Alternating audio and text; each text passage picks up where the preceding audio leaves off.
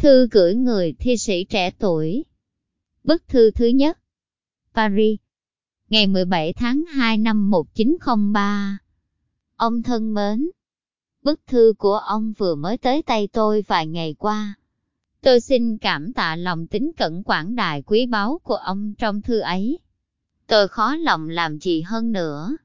Tôi không thể đi vào được thể chất của những vần thơ ông, bởi vì tôi hoàn toàn xa lạ với tất cả việc bình phẩm phê bình.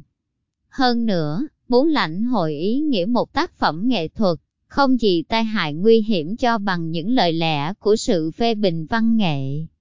Những lời phê bình đó chỉ đưa đến những ngộ nhận ít nhiều quá đáng. Không thể nắm lấy tất cả hay nói tất cả về những sự vật, như người ta thường ngỡ thế đâu. Phần lớn tất cả những gì xảy đến đều không thể diễn tả được, và đã được xảy ra trong một lĩnh vực, mà không có ngôn ngữ nào có thể chậm tới được. Những tác phẩm nghệ thuật lại còn không thể nào diễn tả hơn cả mọi sự khác. Những tác phẩm nghệ thuật là những sinh thể kín đáo bí mật, mà đời sống chúng ta phải lướt trôi qua nhanh chóng. Sau những dòng nhận xét mở đầu này, tôi chỉ có thể thêm, rằng những vần thơ của ông chưa chứng tỏ bút pháp chỉ độc sáng của riêng ông cả. Trừ những phần thơ ấy vẫn chứa đựng một chút ít khởi đầu riêng biệt của con người ông, nhưng hãy còn lặng lẽ rụt rè và ẩn tàng phong kính. Tôi cảm thấy điều ấy hơn hết trong bài thơ cuối cùng của ông nhan đề là Tâm hồn tôi. Trong bài thơ đó, có một cái gì riêng lẻ muốn thành lời và thể hiện cung điệu. Suốt bài thơ đẹp nhan đề gửi léo Pachi có lẽ tỏ ra, tới được một sự gần gũi thân cận nào đó với nhà thơ cô đơn vĩ đại ấy. Tuy thế những bài thơ của ông không có được đời sống biệt lập độc sáng, ngay cả bài thơ cuối cùng, ngay cả bài thơ gửi cho léo Pachi.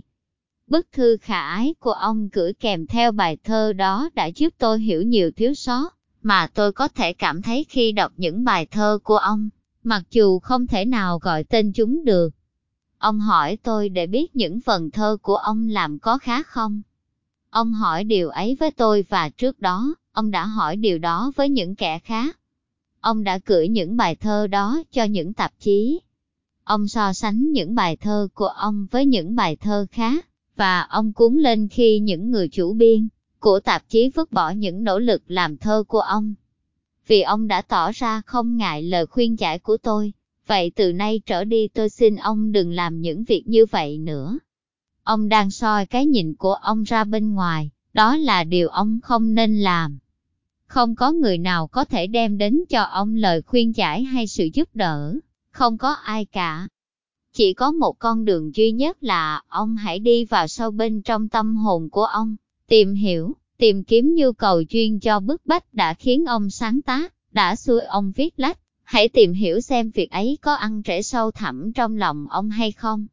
Ông hãy thử tự nhận với ông rằng nếu người ta cấm ông viết, thì ông có phải chết mất đi không? Nhất là, ông hãy tự hỏi vào giây phút thầm lặng nhất trong đêm tối, tôi có thực sự phải cần viết không? Hãy đào xới trong tâm hồn ông để tìm cho ra một câu trả lời thâm thúy nhất. Nếu câu trả lời kia xác nhận sự đòi hỏi trong tâm tư ông, nếu ông có thể đối mặt với câu hỏi nghiêm trọng này như thế bằng một câu trả lời dứt khoát chẳng chị tôi phải viết, nếu có thể trả lời, như thế thì ông hãy xây dựng đời ông theo mối nhu cầu tâm tư ấy. Ngay trong những giây phút lãnh đạm nhất, hoang trống nhất, đời sống của ông phải trở thành dấu hiệu và chứng tích cho lòng khao khát thôi thúc ấy. Rồi ông hãy đến sống gần gũi với thiên nhiên. Hãy cố gắng nói lên những gì mình thấy, những gì mình sống, mình yêu, mình mất, nói lên những thứ đó như mình là con người đầu tiên được tạo ra trên đời này. Đừng viết những bài thơ tình ái. Trước hết phải tránh những đề tài quá dễ dãi thông thường ấy. Đó là những đề tài khó khăn nhất. Những truyền thống kinh lịch vững chắc, đôi khi chói lọi huy hoàng, đã cống hiến nhiều loại thơ ấy. Thành ra thi sĩ chỉ có thể diễn bày những gì riêng biệt của mình, khi nào mình đã có được nội lực mãnh liệt trưởng thành toàn triệt.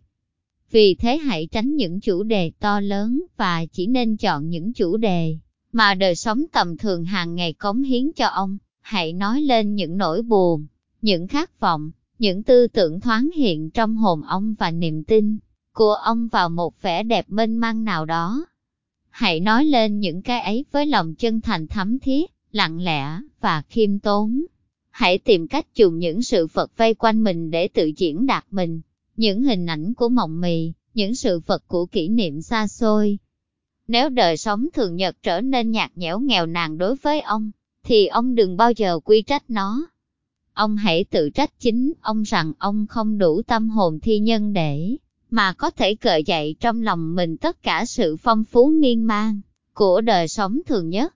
Vì đối với một con người sáng tạo thì chẳng có gì nhạt nhẽo nghèo nàn, chẳng có một nơi chốn nào là khô khan lãnh đạm. Dù ngay lúc ông đang ở trong nhà tù đi nữa, giữa những vách tường bưng bít không để lọt vào những tiếng động của thế gian, phải chăng ngay lúc đó trong lòng ông vẫn luôn luôn còn lại tuổi thơ bé bỏng của ông, kho tàng vương giả quý báu, sự giàu sang tuyệt vời, chứa chất bao nhiêu là kỷ niệm. Hãy hướng tất cả tâm tư ông vào đó.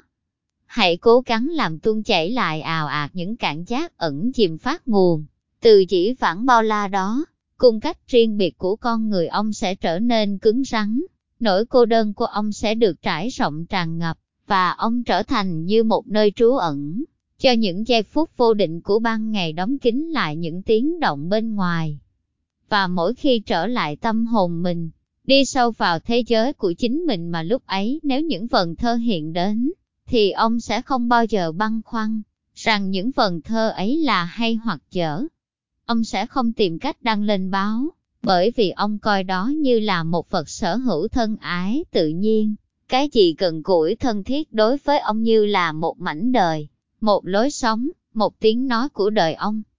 Một tác phẩm nghệ thuật chỉ tuyệt vời, có hồn, là khi nào nó xuất phát từ một sự đòi hỏi nhu cầu tâm tư. Chính bản chất của nguồn gốc nó sẽ phán định nó, chứ không có gì khác nữa. Ông thân mến, tôi không có chi để khuyên ông ngoài ra điều này. Ông hãy đi vào trong tâm hồn ông, dò dẫm tận những đáy lòng sâu thẳm mà từ đó đời sống ông đã phát nguồn luân lưu. Chính nơi suối nguồn ấy, ông mới tìm được câu trả lời cho câu hỏi, tôi có cần phải sáng tác hay không? Hãy nhận lấy âm hưởng của câu trả lời ấy mà đừng cưỡng bách ra tìm ý nghĩa. Có thể ông được gọi trở thành con người nghệ sĩ, thế thì hãy nhận tài mệnh của mình, gánh lấy thiên tài của mình với sức nặng và sự oanh liệt của sinh mệnh mà không bao giờ đòi hỏi phần thưởng đến từ bên ngoài. Bởi vì con người sáng tạo phải là cả một vũ trụ cho chính mình, phải tìm tất cả mọi sự trong tâm hồn mình, trong thiên nhiên mà mình đã lưu luyến kết hợp. Có thể là sau khi đi sâu xuống hố thẳm trong tân hồn mình, trong những gì cô liêu nhất trong tâm tư mình, thì ông có thể sẽ bỏ việc làm thi sĩ. Đối với tôi, mình phải cảm thấy rằng mình có thể sống không cần viết, thì mình cũng không nên cố sức viết làm gì. Lúc ấy thì dù sao sự đi xuống sâu thẳng trong tâm tư ông, cũng không hoàn toàn phù phiếm. Đời sống của ông, dù trong trường hợp nào, cũng lấy hướng đi từ đó. Những hướng đi ấy có thể đối với ông tốt đẹp, giàu sang hạnh phúc và rộng rãi, tôi mong chúc ông được thế, dù khó lòng nói những gì hơn nữa. Tôi phải nói thêm gì nữa đây? Những gì đáng nói thì tôi đã nhấn mạnh rồi. Nói cho cùng, tôi chỉ muốn khuyên ông tiếp tục nảy nở phát triển theo lệ lục của tâm hồn ông, trưởng thành một cách nghiêm trọng, một cách bình thản thư thái trầm lặng. Ông chỉ làm phương hại sự trưởng thành tâm tư ông, một cách phủ phàng, khi ông soi hướng nhìn ra bên ngoài, và mong đợi bên ngoài mang đến cho ông những câu trả lời, mà chỉ có tình cảm thầm kín nhất trong tâm tư ông, vào giây phút thầm lặng nhất, mới có thể mang đến câu trả lời thực sự cho ông. Tôi rất sung sướng thấy tên giáo sư Horner chết trong bức thơ ông. Tôi xin tỏ lòng tôn kính và tạ ơn đối với nhà học giả khả ái ấy. Lòng kình tạ ấy vẫn còn mãi với thời gian. Ông có thể chuyển lời tôi tới ông ấy. Ông ấy thực là tử tế, khi còn nghĩ tới tôi và tôi xin riêng tạ tấm lòng tri ân. Tôi xin gửi trả lại những phần thơ mà ông đã khả ái trao gửi cho tôi và tôi xin cảm ơn chân tình quảng đại của lòng tin cẩn của ông đối với tôi. Trong lời trả lời thành thực này được viết lên với tất cả tâm não, tôi muốn tìm cách tỏ ra xứng đê một en cờ hơn với thiện tình của ông, mà chính tôi thực ra không thể xứng đáng được ông đối xử như vậy. Tôi, một kẻ xa lạ mà ông không hề biết. Chân thành và tất cả thân ái.